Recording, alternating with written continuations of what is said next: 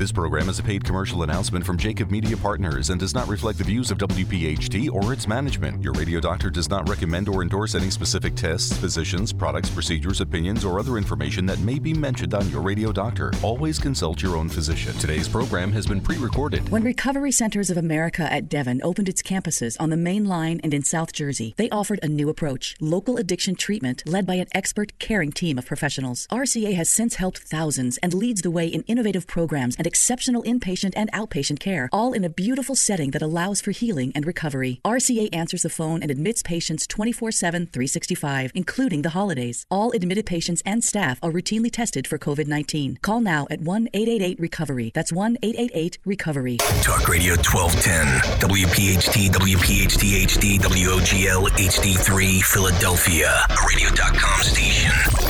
From the Malamud and Associates Law Studios, it's time for the Delaware Valley's first radio doctor on call every Sunday morning at 10. This is Your Radio Doctor with Dr. Marianne Ritchie, presented exclusively by Independence Blue Cross. Listen, seven months or ten months is an absolutely exceptional, exceptionally short time frame to produce this vaccine. Your health determines your life, your longevity, and your happiness. Let your radio doctor lead the way with your medical education. Your radio doctor, Dr. Marianne Ritchie. Good morning and welcome to Your Radio Doctor. I'm your host, Dr. Marianne Ritchie. Today marks the last show of our first year on the air. Our audience continues to grow. I thank you for listening and I'm very grateful for your support. I'm actually jubilant to have had the chance to begin a second year, and I'm humbled at the same time. As we continue our focus on various types of primary care, I've invited a wonderful guest to join us today, Dr. Peter Bidey from the Philadelphia College of Osteopathic Medicine. Dr. Bidey is an associate professor and the vice chair of the Department of Family Medicine at PCOM. We'll also hear about the Well City Challenge, an initiative powered by the Economy League of Greater Philadelphia and presented by Independence Blue Cross. Our guest is the managing director of the Economy League, Mr. Nick Frontino. So let's begin. A warm welcome to Dr. Peter Bidey from the Philadelphia College of Osteopathic Medicine. Hello, Peter, and thank you for joining us. Hi, how are you doing? Thank you so much for having me. Well, Peter, tell us, please, what is the philosophy of osteopathic medicine? Well, it's a, that's a great question. And I think first and foremost, maybe I should give a little bit of background of where it started from. So it actually started with uh, uh, Dr. Andrew um, Taylor Still. Uh, and uh, what ended up happening with Dr. Still was he was um, practicing in the late 19th century and he was kind of unhappy with uh, where or the effectiveness of how medicine was. I mean, if you think about it, they didn't have antibiotics, they didn't have a lot of those things. Uh, and what he did, he's, he, he was kind of really innovative as one of the first to really, in his time, to start studying kind of the attributes of good health uh, to better understand disease. And, and what he was focusing on, he was kind of focusing on the unity of all body parts uh, and trying to identify that the musculoskeletal system a, as a key component to health. Uh, and from that kind of began and blossomed uh, the philosophy of osteopathic medicine. Uh, and I think around like 1892, he actually uh, got a state charter and he started the first uh, osteopathic medical school. And from there, uh, schools began to grow. Uh, I'm actually a graduate of the Philadelphia College of Osteopathic Medicine. I'm lucky enough to work there now. And that was actually started in 1899. And again, it was kind of the whole idea of kind of returning to the body to health through manipulation based upon uh, the thorough understanding of the body systems as a whole. Sure. And really, Dr. Andrew Still, who was an MD, and you say he, he was frustrated, I think he, uh, the history says that he lost three of his own children to meningitis and just said, I have to do something about this and spent years of research. But he's considered the grandfather of wellness. Isn't he one of the, probably the first person to coin the term wellness? Yes. Yeah, when you think about it, it it's kind of a whole new, unique approach. Uh, and kind of as DOs, uh, when you think about it, we're trained to promote the body's natural tendency towards self healing and health and treating the whole person. That doesn't mean we don't use antibiotics. It doesn't mean we're not going to order a chest x-ray or you need to get your colonoscopy or things along those lines. But it's just kind of a unique approach of how we're going to uh, approach you as a patient, uh, as a person, and us as uh, physicians. Yeah, it, it's really so clever and smart. And I know there are basic tenets or doctrines that make osteopathic practice distinct from as a form of healthcare in the United States. Can you tell us a little bit about that? Yeah, there's kind of four uh, basic tenets that we would look at. And, and when you look at our osteopathic curriculum in medical school, it kind of focuses around these areas. And, and when you're looking at it, uh, number one, uh, we look at that the body is a unit. So that means the person uh, is a unit of the body, the mind, and the spirit. Uh, the second one is that the body is capable of self regulation, self healing, and health maintenance. Uh, the third one is that structure and function are reciprocally uh, interrelated. So you really need the two working together or the system isn't going to work. And then last but not least, uh, when you kind of look at the, ra- uh, the rational diagnosis and treatments of things, it's based upon the understanding of the basic principles of the body unity, self-regulation, and the interrelationship of structure and function. When, when I kind of think of this, if I were to put it into, I guess would be my, you know, layman's terms, if you're, if you're looking at the body as a unit, if it's a machine, and if a part's missing or a part is out of whack or it's not doing what it really should be doing, that system as a whole is going to fail or not really work to the optimum ability that it should. Exactly. I mean, so often we'll see someone in the office. Now I'm a GI doctor, so this would not be my um, focus, but if somebody has, say, a bad hip on their left side, they might present with pain in their right knee because they're walking to favor the sore left hip and they uh, end up putting so much weight on their right side that their knee hurts. And that's where you say, all right, let's look at the whole person. It's not just their knee. What made them, you know, walk this way? And I am fascinated by OMM or osteopathic manipulative medicine. Tell us about that if you would. Sure. So when you look at osteopathic manipulative medicine, it's it's really a comprehensive approach to healthcare in which osteopathic physicians apply our osteopathic philosophy, structural diagnosis, and the use of osteopathic manipulative treatment or OMT, which is really the hands-on portion of that in the diagnosis uh, and the management of patients. Um, that doesn't mean that everything will be a hands on treatment to that. For example, um, if you look at depression, there are certain techniques that we can help with certain things, but at the same time, there are uses for SSRIs, SNRIs, or all of those types of things. But it's kind of philosophy used in looking at that treatment. Um, to kind of sum it up, if you think about it, an osteopathic physician is going to address your primary causes of the disease using evidence based practices, you know, what tests we have on as needed, but not just look at the symptoms that you're coming in with. We're going to try to enhance the patient's healing uh, capability. We want to individualize the management plans with an emphasis on health restoration and disease prevention, as well as we have that added bonus of our palpatory diagnosis, our manipulative uh, medicine treatments, as well as kind of altering structural, mechanical, and physiologic states.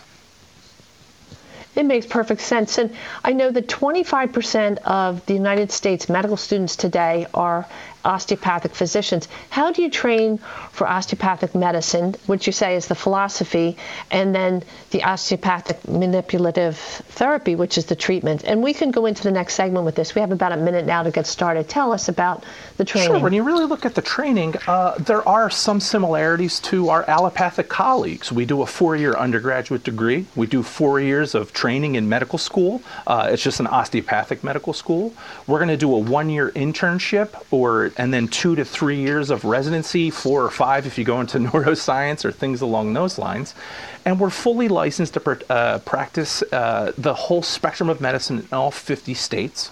Uh, the little added bonus when you look at that with our osteopathic philosophy, with our osteopathic training, is we do an additional 500 hours in our classrooms as well as in our M3 and M4 rotations, revolving around that osteopathic medicine component, which includes the osteopathic manipulative treatment.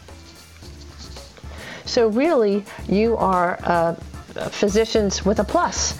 So let's take a little break and we'll be right back with Dr. Peter Bidey from the Philadelphia College of Osteopathic Medicine. Thanks for listening to Your Radio Doctor with Dr. Marianne Ritchie, exclusively presented by Independence Blue Cross. If you have a question for the medical mailbag, just send a note to doctor at yourradiodoctor.net. And we're back with Dr. Peter Bidey from PCOM, Philadelphia College of Osteopathic Medicine. Peter, I'd love to hear some examples of conditions that osteopathic physicians would treat with osteopathic manipulative medicine or therapy? Sure. So when you think about this, um, osteopathic physicians are uh, can be primary care doctors. We can be internal medicine doctors. I'm a family medicine doctor, as you know. We're surgeons. We're radiologists. We're anesthesiologists. So just to sum it up, if you choose a condition, we will treat it as a whole. But there are certain ones that lend really well to that component of the osteopathic manipulative treatment. Uh, and I've got a few examples. Um, with everything going on uh, in the current pandemic, and I just like to say I hope everybody is safe and well. But uh, there's been a lot of comparison to 1918 when there was the Spanish flu pandemic, especially that was hit really hard in Philadelphia. And there's actually some studies that show that DO physicians at that time were doing specific OMT, so osteopathic manipulative therapy treatments, especially when it involves your lymphatic system. And those patients of the DOs actually had a better uh, chance of surviving and getting less sick when you look at it. So you can actually look at the flu, uh, so a virus itself, or even a sinus infection. And I'll give you an example. So, as a primary care doctor, if you came into my office and I think that you have either a, a really bad ear infection that requires uh, an antibiotic, or maybe you have a really bad sinus infection, you've had it for two and a half weeks, and you've tried all the conservative stuff, and now you've got a fever, and I need to give you an antibiotic, of course, unless you're allergic to something, I'm going to give you augmentin or something along those lines to help with that. But I also have this osteopathic treatment that I can also do uh, at the same time with my hands, the manipulative therapy. And we actually have certain, so we can kind of do an effleurage of your face, which kind of gets uh, some of that fluid moving. We can kind of uh, do some manipulative therapy to your eustachian tubes, which kind of help drain if you've got that stuffy ear, that postnasal drip area of things. Also, when people have sinus infections, you'll notice that they kind of start getting that facial pain because some of those nerves are irritated. And we have a few techniques that can kind of almost trick those nerves into not feeling that way to kind of give you a little bit of relief. Uh, not to mention, we can also kind of open up those channels that help with your lymphatic system, which is kind of your body's natural way of starting to fight these infections and get things moving a little bit better, which ultimately I think can really help patients.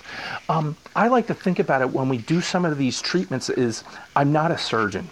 So at no point can I walk in and take out someone's appendix and save their lives uh, as things go. Now I have surgical colleagues that are DOs that get to have that luxury, but this is my chance that I can almost give you instant relief sometimes of certain conditions with my hands on top of those other types of things and those other types of either diagnoses or treatments that I have for you.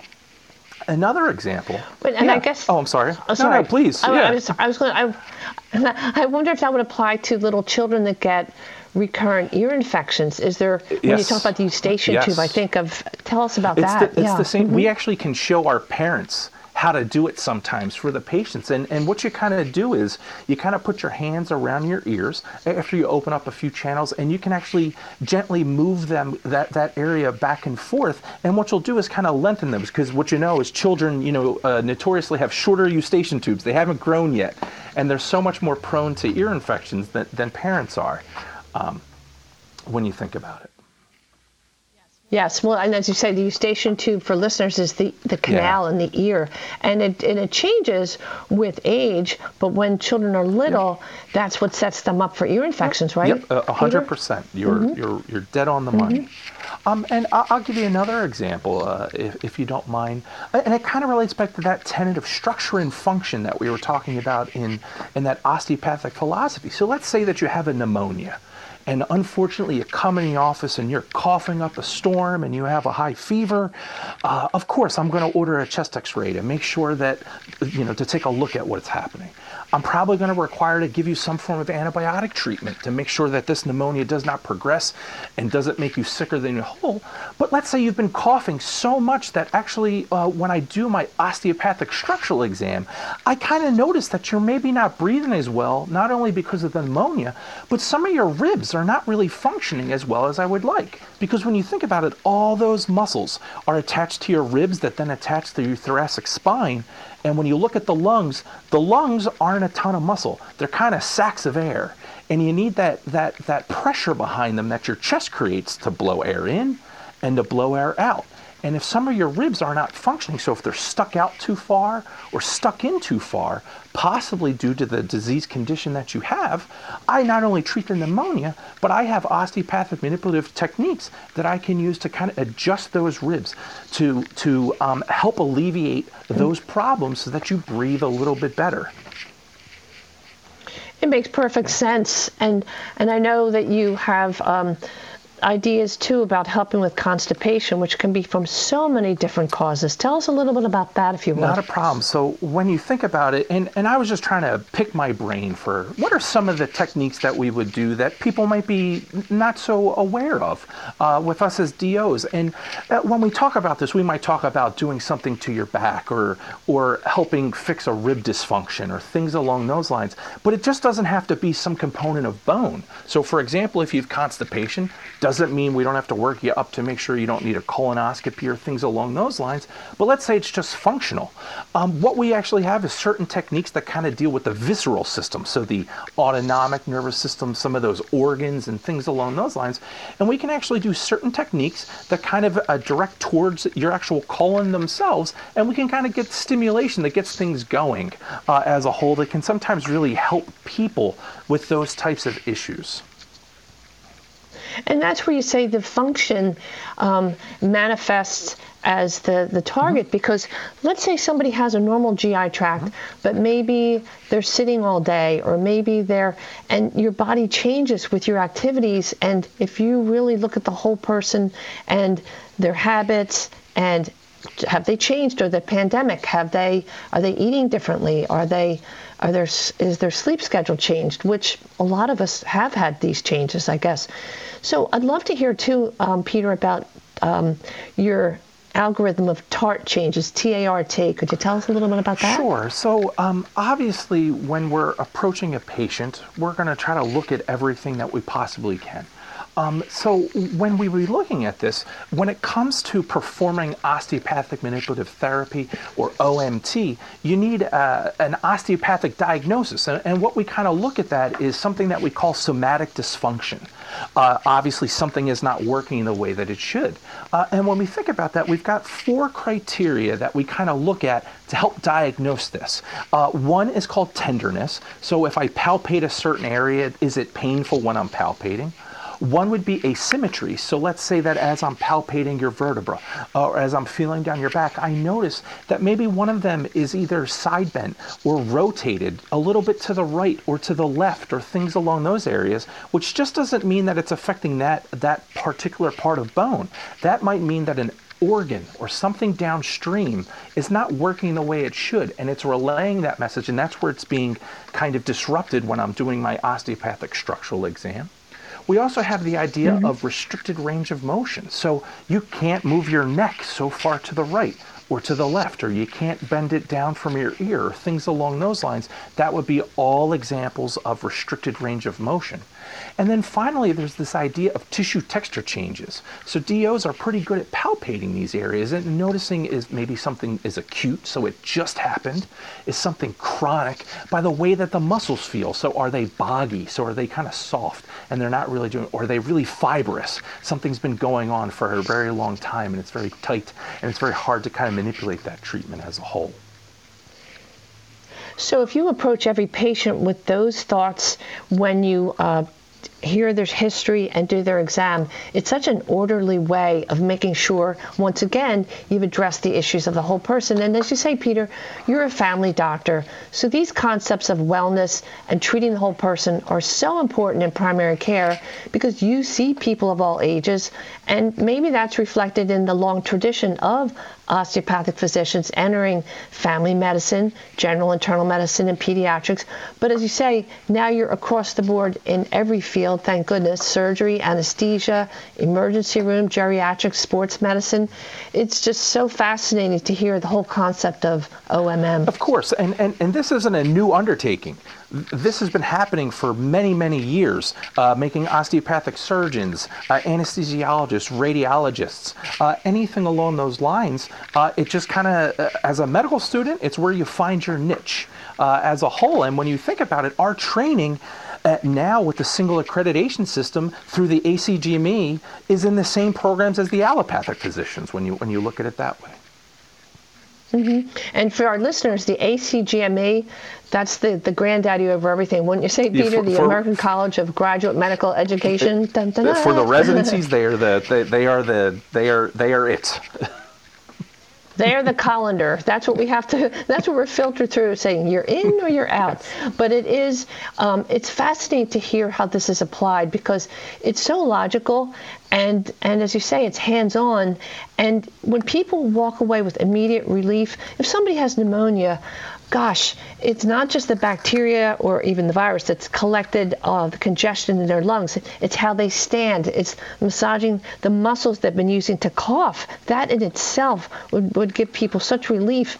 And just like somebody has surgery, they're in pain, but if you can help with that and get them out of bed, they'll have fewer it, exactly. So remember, not so much a massage, but more of a manipulation uh, of the tissue as a whole, mm-hmm. or a technique as we've been doing it. Because when you think about it, we have a great data actually from you know studies of of uh, OMT and OMM that you know post surgically we using manipulative therapy can improve ileuses, and for you know um, people on the call, that means that your bowels aren't kind of moving the way that you want them to because they're kind of shocked mm-hmm. Mm-hmm. from the surgery. Uh, but at the same yes. time, as, as DOs, um, as a family doctor, if you come in and you have hypertension, I may not have a treatment that is an osteopathic manipulative therapy for you at that time. I'm going to have to put you on a blood pressure pill and tell you to eat better and maybe lose some weight depending right. on the situation. But it's just an added bonus that we have in our arsenal to try to help you. It really is. We'll be right back with Dr. Peter Bidey. Today's edition of Your Radio Doctor with Dr. Marianne Ritchie, presented exclusively by Independence Blue Cross, can be enjoyed on radio.com. Listen to the show at your convenience. Go to radio.com and in the search bar type in Your Radio Doctor. It's health education on demand. And now we welcome Mr. Nick Frontino, the Managing Director of the Economy League of Greater Philadelphia, an organization that addresses critical issues facing the region by conducting impactful research, connecting diverse leaders, and advancing shared solutions, all aimed to help the region thrive. Mr. Nick Frontino is here to tell us about the Well City Challenge, an initiative aimed at improving the health of millennials here in the Philadelphia area. Welcome, Nick. Thank you so much for joining us. Hello. Thank you for having me. Appreciate the opportunity. Nick, why the focus on millennial health? Sure. So um, the millennial generation is actually the largest generation in the workforce today, both nationally and here in the Philadelphia area. As a matter of fact, one out of three Philadelphians is a millennial. Uh, and millennials are uh, individuals born between 1981 and 1996, so roughly 25 to 39 right now. Um, and uh, there's been research conducted at the national level by the Blue Cross Blue Shield Association that has shown that millennials are on track to be in poorer health than generations prior to them. Um, eight out of the top 10 health conditions that they're facing have actually seen double digit increases over the past, the, the past few years. Um, and these are conditions including uh, high cholesterol, hypertension, type 2 diabetes, um, but six out of the top 10 behavioral uh, health conditions that they're facing are actually behavioral health or mental health in nature. So, depression, anxiety, substance use disorder. Um, and because this is such a large generation, um, how we handle the physical and mental health of millennials in the Philadelphia area could really make or break the vitality of our communities and our economy. Absolutely. These are stunning statistics, and uh, it'll be interesting, I'm sure, that if we pinpoint the statistics to find out why uh, this is happening. And I know the Economy League, I, I, looked at your website. Your board is incredible. Tell us a little bit about the diversity of the leaders and the opinions you're, you're gathering. Sure. So, you know, the Economy League is an independent nonprofit based here in Philadelphia. Uh, we've actually been around for 111 years, um, and we are supported by a very diverse board of about 60 corporations, institutions, and organizations uh, who are really working together to improve the region. And as you mentioned at the top of the segment, you know, we uh, we address critical issues facing the Philadelphia area by providing impactful research, by connecting diverse leaders, and by advancing shared solutions to really drive regional change and progress. And the Well City Challenge, which I'm here to talk about today, is an example of a kind of a shared solution that we are working to advance. It's such, such a clever idea. I mean, these are people with boots on the ground that really understand Philadelphia and beyond. So let's hear about the Well City Challenge. That's a brilliant idea. Sure. So the Well City Challenge uh, is a program that uh, we are working together with Independence Blue Cross, who's our presenting sponsor, on. It is a social impact program that's focused on engaging and supporting everyday innovators in the Philadelphia area who have new creative ideas for addressing millennial health challenges through really community led ventures. Uh, because we know when it comes to solving some of the challenges that we're facing around population health for the millennials, that there's going to be a need for medical solutions and medical interventions. There's going to be a need for government policy and policy interventions. But we also believe that there's a really important and critical role uh, that community has to play in supporting and improving millennial health because health is so close to home it's important that some of the solutions that we advance to help support millennial health come from close to home. And the, the health of the community certainly isn't uh, impactful on the health of each individual. So you had more than 100 applications uh, present their ideas from all across 51 zip codes uh, in southeastern Pennsylvania. And tell us about the three themes. Sure. Yeah. So we put out a call for ideas last fall, asking um, anybody really in the Philadelphia area to submit their ideas for improving millennial health within three themes, three categories. The first being community and social connection, because we know that there's a direct link between how socially engaged you are and your mental and even physical health. Another category was food and nutrition. Obviously, the link between what you eat and how you eat is uh, and your health is very clear. And then the third category was mind body. So mindfulness and physical fitness, and obviously the connection to health outcomes uh, is pretty clear there. So we received over 100 applications from really an incredible, diverse collection of, uh, of communities and perspectives. And that we did the hard work of pouring through all 100 plus applications and then selecting 15 that we've invited to participate in the Well City Challenge uh, program which actually will start uh, next month. Mm-hmm. And I like the idea of uh, how you're going to take the final 15 ideas or uh, the people defending their ideas and tell us about the competition. I know it's March 2nd, 3rd, and 4th, and you'll hear from five finalists each day. Yeah, so this will culminate in kind of like Shark Tank like events uh, in early March, and they'll be virtual, they'll be online. Um, and each team will pitch their idea to a panel of judges for a chance at a $10,000 grand prize. And we'll also have a People's Choice Award within each category, uh, which will go to the team that uh, the public votes to be their favorite. Um, before those pitch competitions, we will be pairing the teams uh, with advisors and we'll be running them through uh, what we're calling a social venture incubator. So we're basically taking them through a curriculum to help them deconstruct and reconstruct their concept and really refine their pitch so they can prepare for those Shark, uh, the Shark Tank nights on March 2nd, 3rd, and 4th. So when you say you're going to pair each team with a mentor, that means a mentor from your board, right? Well, it's a mentor from our broader network. We do have some board companies and board members represented, but you know, part of the value that the Economy League, uh, Economy League brings to this equation is that we've worked with nonprofit organizations, foundations, companies, uh, really stakeholders across the entire spectrum. And so we're able to draw upon a really broad set of expertise and connections to help support the teams that are participating in this program. Sure. And then after you have the, the three days of competition, it will go on from there, and, and what will happen with that? Right. So uh, we will have some prize winners, grand prize winners, People's Choice winners that will be uh, selected during these pitch competitions. Those teams we will then invite into what we're calling an impact accelerator, and we'll work with them over the course of three or four months through the summer really to really kind of dig in and flesh out their idea and stress test it. Will help them design and implement pilots so they can learn something about the viability of their idea.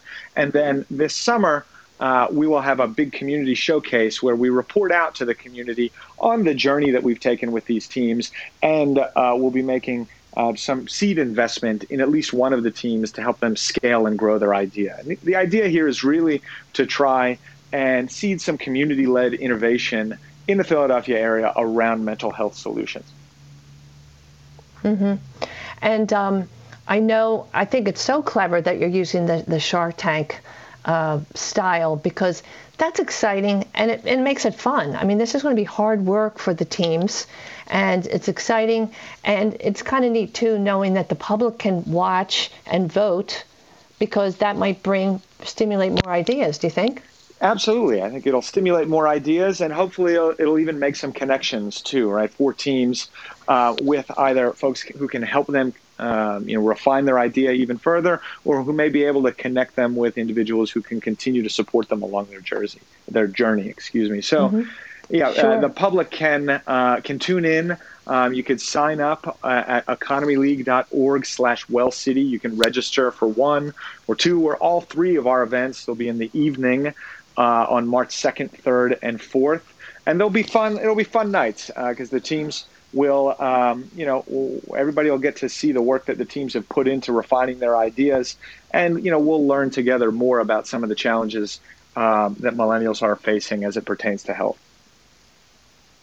And what's so interesting about this is the feedback. I know if people are watching and they'll get their own ideas, there's nothing like competition, a think tank that stimulates people to bounce ideas off of each other and, and really grow the idea. So if people can vote, can they also send in suggestions or comments? Yeah, well, you know, part of what we're trying to figure out is how uh, we can best make this an interactive session in a totally virtual environment.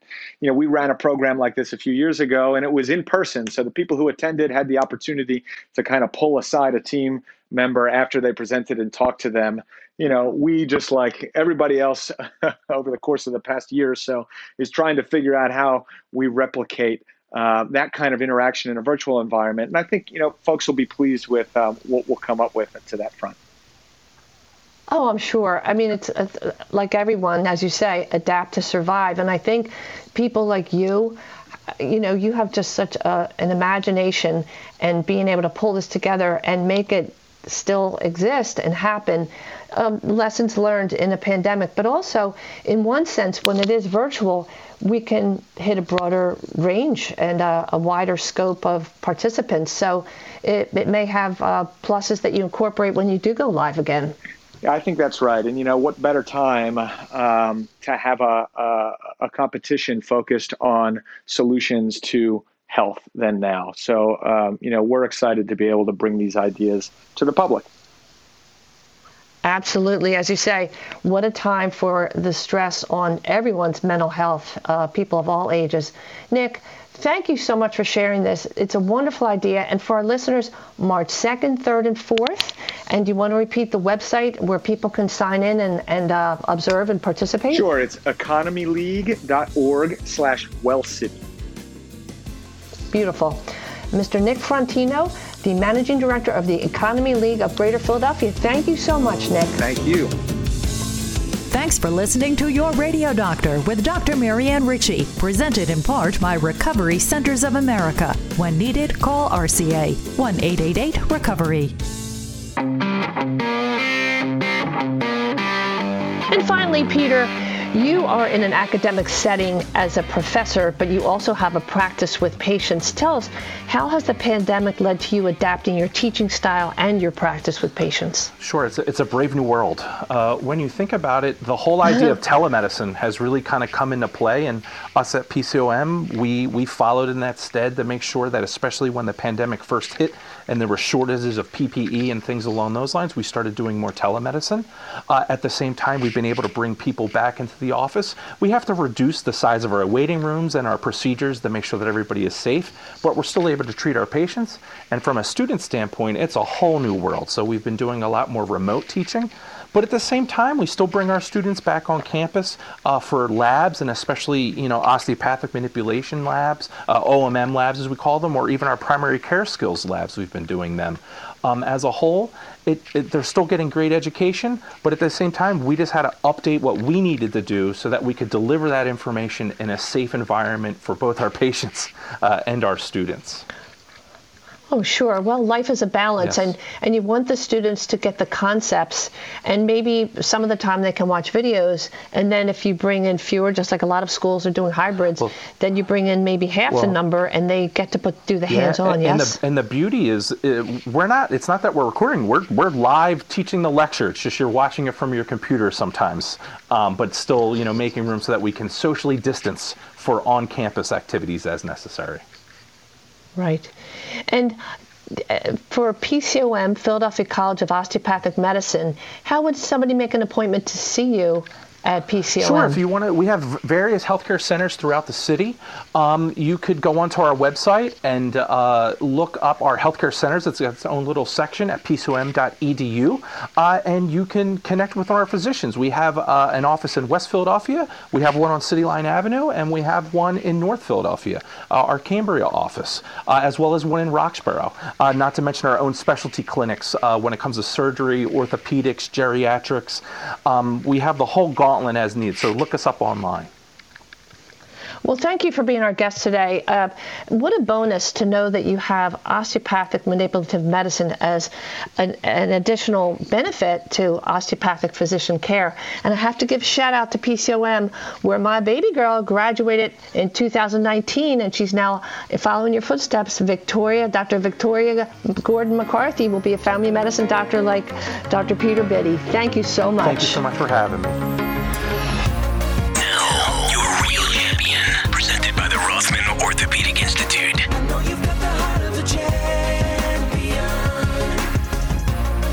And now for your real champion, Dawn DiGiacomo. I call this segment Shine Your Light.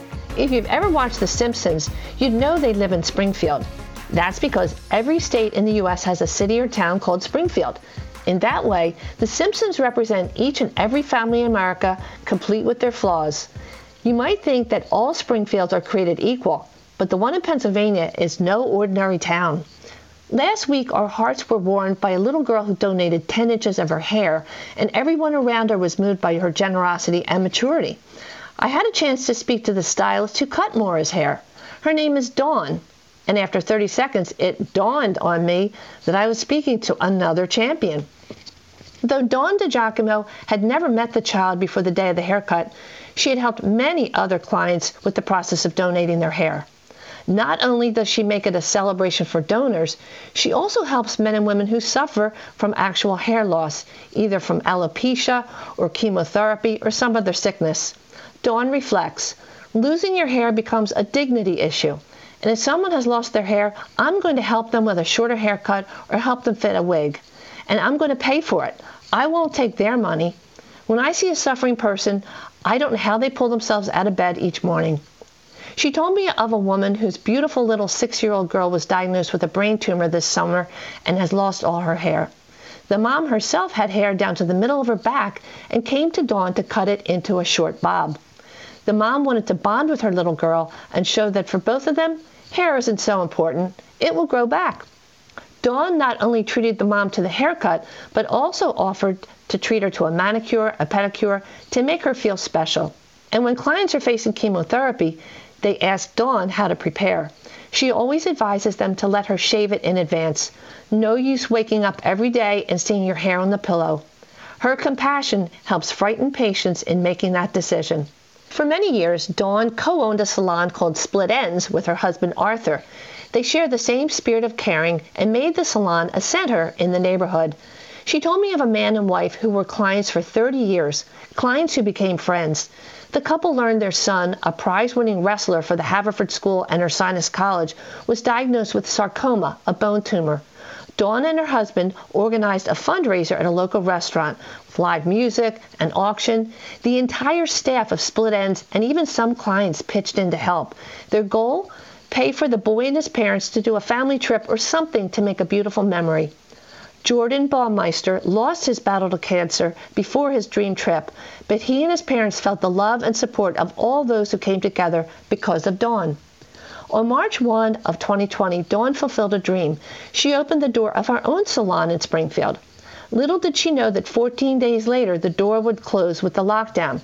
But in those first days, she was the new kid on the block with another salon called Nirvana and Joe's Barbershop, both on Saxer Avenue. Her voice goes up an entire octave when she raves about the way her fellow business owners embraced her. They didn't see her as a competitor, they helped her and thanked her for coming to Springfield. In turn, she'll go into the barbershop and offer to cut the barber's hair. She sends all of her clients to the specialty store on Saxer Ave that makes great Italian food. Luckily, she was able to open her doors again by summer's end. And like all small business owners, Dawn needs the business. But as you can hear, Springfield needs Dawn. On a daily basis, Dawn continues to shine her light. Did I mention her salon is called Shine? We salute you, Dawn DiGiacomo. You're a real champion. Tune in next week for our first anniversary show. We'll be celebrating the beginning of our second year on the air. A very special thank you to our sponsors, Independence Blue Cross, the Rothman Orthopedic Institute, and Recovery Centers of America. And on Sunday, February 7, as you prepare to watch the big game, our guest will be Dr. Christopher Dodson, who serves as head orthopedic surgeon for the Philadelphia Eagles and head team physician for the Philadelphia 76ers. Who better to comment on sports medicine? In upcoming weeks, our topics will also include updates on COVID, vaccines, and the importance of oral health from a professor from the University of Penn Dental School. Send us a story about a champion in your family, workplace, or community to info at yourradiodoctor.net. Our shows can be heard on yourradiodoctor.net. And check out my Philly Voice article on hip fractures this month. A special hello to my niece Jenny, sending our love and prayers for her this week from our whole family as she faces surgery. And our love and prayers go to all our listeners who are sick, suffering from COVID, or have loved ones affected by it. Now I think we could all use a little doobie doobie doo with the sounds of Sinatra. And always remember that your health is your wealth. Thanks for listening to your Radio Doctor, Dr. Marianne Ritchie, a Jacob Media production. If you're interested in learning more about the power of the radio hour, contact Joe Kraus at 267 261 3428. This program is a paid commercial announcement and in no way represents the views of WPHT or its management. Today's program has been pre recorded.